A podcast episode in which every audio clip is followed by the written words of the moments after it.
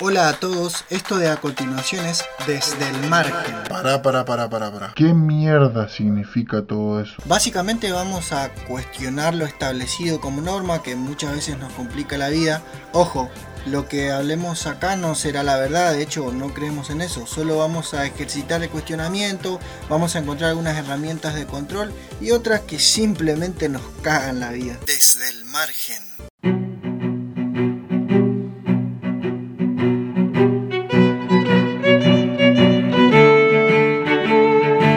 6. Muy buenas tardes, bueno, buenos días, buenas noches, no sé en qué en qué horario de tu día te encontrás. Eh, hoy vamos a hablar de Aristóteles. ¿sí? ¿Se acuerdan que dijimos la semana pasada, habíamos hablado, bueno, la semana pasada para los que recién se conectan hoy, eh, hablamos de Platón, en donde estuvimos comentando de que Aristóteles fue alumno de Platón. Estudió 20 años en la Academia de Platón. Estudió un poquito el tipo. Y vos que te estás quejando por tus clases de Zoom. Fíjate este tipo, estudió un toque más y claro, él fue uno de los estudiantes más sobresalientes de la academia. Tanto fue así que después de ese tiempo se fue y fundó su propia academia aristotélica, si se quiere, aunque él no la llamó academia, sino que la llamó el liceo que fue donde comenzó a discrepar un poco con el pensamiento, bueno, un poco, discrepar bastante, diría yo, con el pensamiento de su mentor. No solo que estuvo en desacuerdo, sino que fue, fue elaborando como, como una suerte de contraparte del pensamiento platónico. Hay una pintura muy famosa de Rafael que fue encargada por el Papa Julio II para, adornar las paredes de la estancia del Vaticano, las estancias del Vaticano, que si no me equivoco todavía está ahí la pintura. El cuadro se llama La, Escuela de Atenas, en el Renacimiento, donde están muchos de los personajes más importantes de la filosofía clásica, ¿sí? Personas o pensadores como Sócrates, Alejandro Magno, Epicuro, Pitágoras, Heráclito, varios más. De algunos ya hemos hablado acá y otros que seguramente vamos a estar hablando en un futuro. Eh, cada pensador está en la imagen haciendo algo en relación a lo que, eh, a lo que se, de lo que hablaba en su obra, ¿sí? Y en el centro, casi como protagonistas de, la obra, se encuentra Platón y Aristóteles, ¿sí? Platón apuntando hacia arriba con el dedo, ¿sí? Asumimos que hablaba del mundo de las ideas, porque en ese momento el cristianismo ya estaba instalado y el mundo de las ideas obviamente se refería al cielo, ¿no es cierto? Que está arriba. Y Aristóteles al lado señalando la tierra.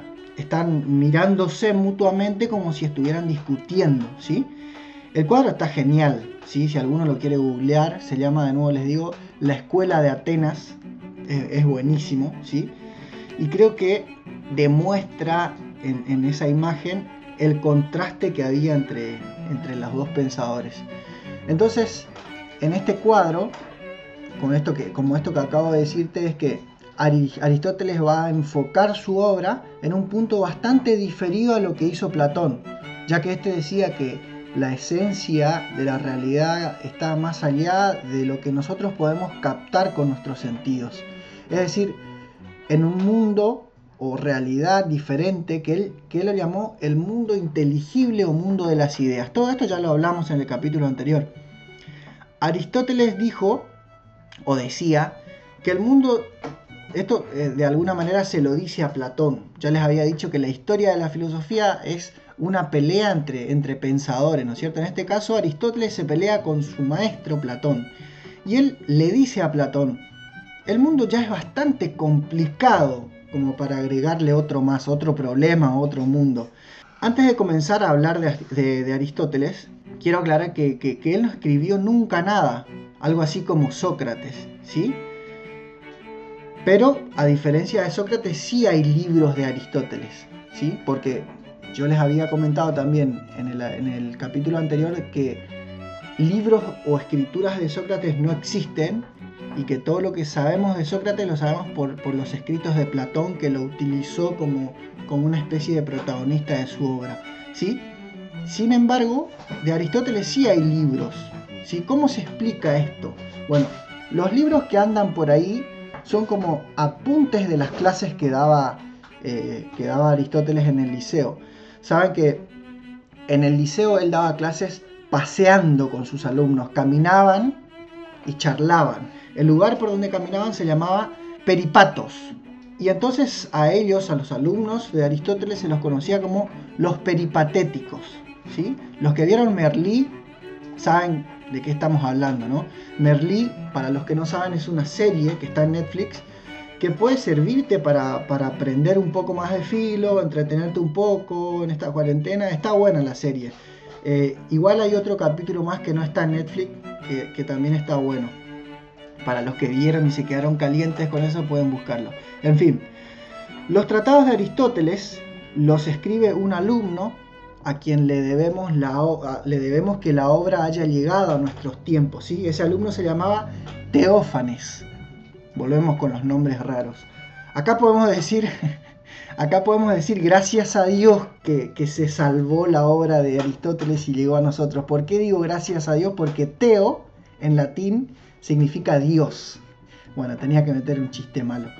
Bien, hay mucho para hablar de Aristóteles, pero hoy vamos a enfocarnos en una obra que se llama La Metafísica. Bueno, saben que como él no escribió los libros, obviamente tampoco le puso nombre a estos libros. Entonces hubo toda una época en donde solo eran los escritos o los tratados de Aristóteles, hasta que unos 300 años después de la muerte de Aristóteles, un tipo de nombre Andrónico de Rodas dirigía la escuela peripatética. ¿sí? Un día parece que parece que Andro, este, este personaje, no tenía nada que hacer y se puso a ordenar la obra de Platón. Entonces dice, a ver, este libro habla de política. ¿sí? ¿Cómo le puedo llamar al libro que habla de política? Le voy a llamar la política. Un genio. Así va nombrando como si fueran tomos, si se quiere, y llega a uno que es en donde habla, donde Aristóteles habla de la física, ¿sí?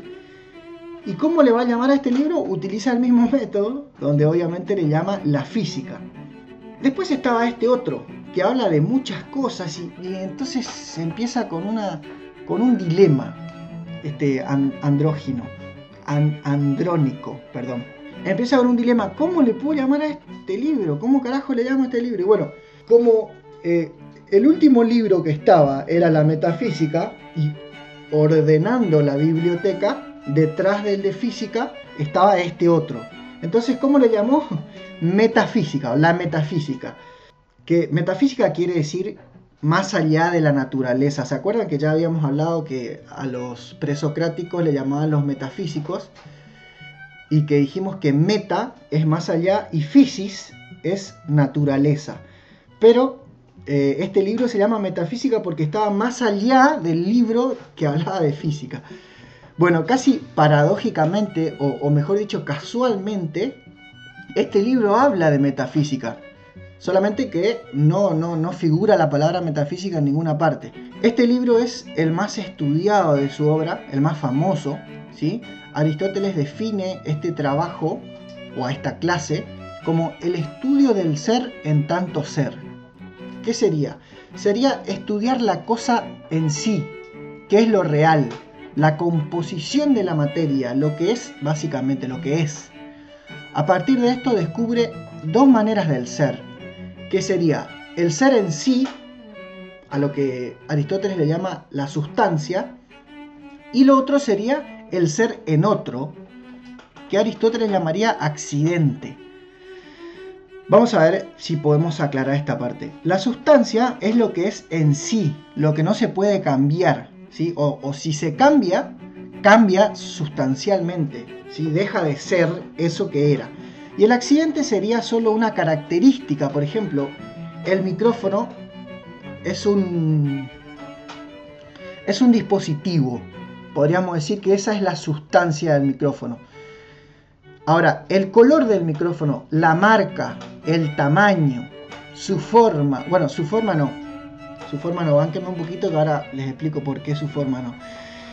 Estas cosas o estas características no hacen al micrófono, es decir, que si varía eso, va a seguir siendo un micrófono. Entonces, estos son accidentes, ¿sí? Forman parte del micrófono, pero son accidentales, ¿sí?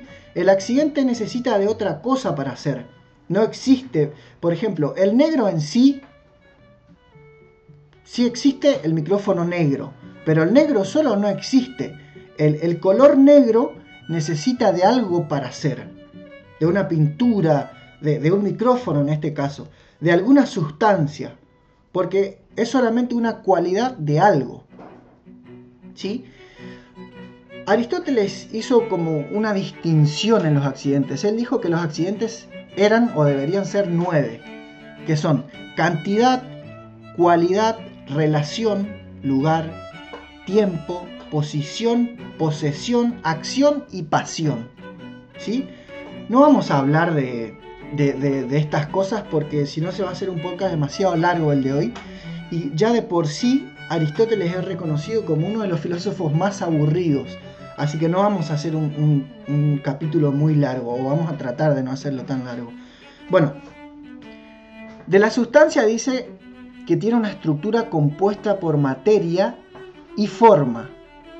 Por eso me frené hoy cuando hablé de forma. Entonces dice que la materia es de lo que está formado, como si fuera la materia prima de lo que sea que se esté observando, ¿no? La forma es otra cosa que hace que eso sea eso y no otra cosa. Por ejemplo, volvemos al micrófono. ¿Qué es lo que hace que esto sea un micrófono y no un mouse, por ejemplo? Es la materia que lo compone y su forma. ¿Sí? Eso es lo que nos decía Aristóteles de la sustancia, del ser en, ser, en sí.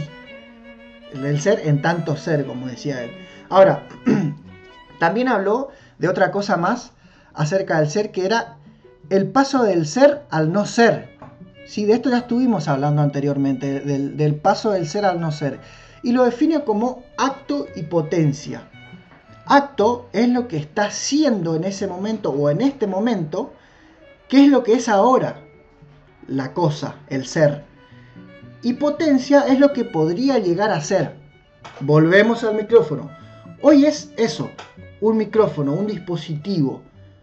Pero podría llegar a ser algún día un repuesto, por ejemplo, el día que se funda el micrófono, que ya deje de funcionar o que ya no lo usemos, lo vamos a guardar o lo vendemos como repuesto, por ejemplo. Entonces, es un micrófono en acto y un repuesto en potencia.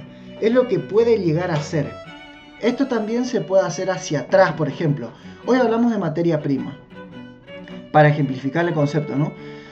Antes de ser un micrófono eran partes por ejemplo, tomemos el cobre que está dentro de los cables. No sé si hay cobre en el micrófono. No, no, si saben de esto, no me maten. Lo uso como, como ejemplo. ¿sí? Podemos imaginar las minas de donde sacaron ese cobre. ¿sí? Entonces, ese cobre era un metal seguramente grande o, en fracciones pequeñas, pero era mucho, enterrado a quién sabe cuánta profundidad y era en potencia un micrófono. ¿sí? Sería el acto y la potencia, ¿no? Con estas cosas que hablamos vamos a pasar a otra que Aristóteles llamaba tipos de cambios del ser. Decía que el ser podía cambiar de dos maneras, cambio sustancial y cambio accidental. Ya se pueden ir imaginando de qué va esto con lo que estuvimos hablando, si estuvieron prestando atención.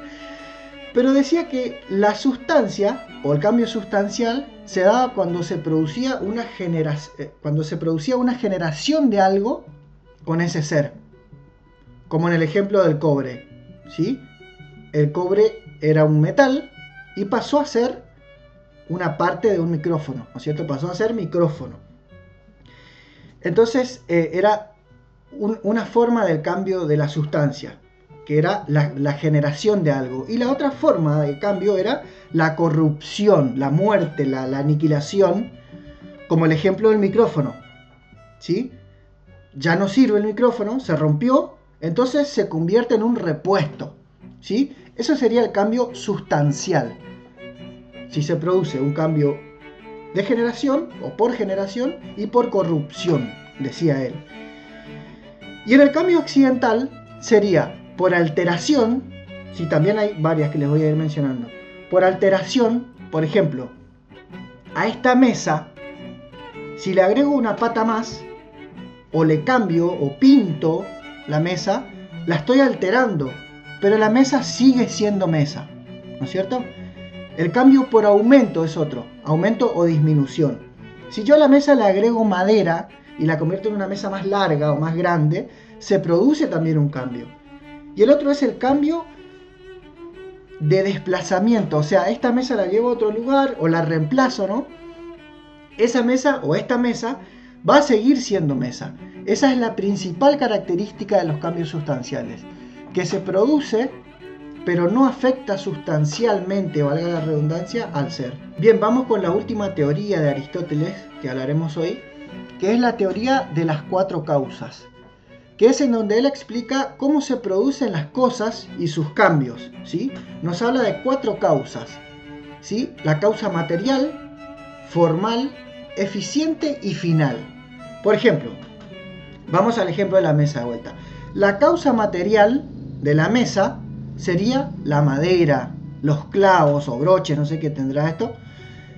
La, eh, la, causa formal sería la forma que tiene. En este caso es cuadrada, alta, etc. ¿Sí? Hasta acá es medio parecido a lo que ya estábamos hablando. Ahora pasamos a la causa eficiente, que sería lo que hizo o ayudó, como si fuera un, agente, que hizo que este material sea lo que hoy es. ¿sí? En el caso de la mesa sería el carpintero, ¿no es cierto? Y después la causa final sería eso, que si le prendemos fuego a la mesa, se va a convertir en brasas para concluir en cenizas, por ejemplo. ¿Sí? Es como eh, en el ejemplo que habíamos dado al micrófono, ¿sí? Se cae el micrófono, se rompe, y esa es la causa final del micrófono y se produce ese cambio. ¿sí? Bien, este fue el capítulo o la sección de Aristóteles. Bien podríamos hablar también de la ética de Aristóteles, ya que después se vienen otros filósofos que también hablan de ética, pero les voy a dejar con que Aristóteles decía que cada ser humano, esto sería la ética, ¿no es cierto? Parte, cada ser humano o cada persona tiene una finalidad o un propósito que sería la felicidad o alcanzar la felicidad. Y eso se logra o se lograba, según él, haciendo el bien. O sea, hacer algo por alguien o por algo para lograr alcanzar así otra cosa. ¿Sí?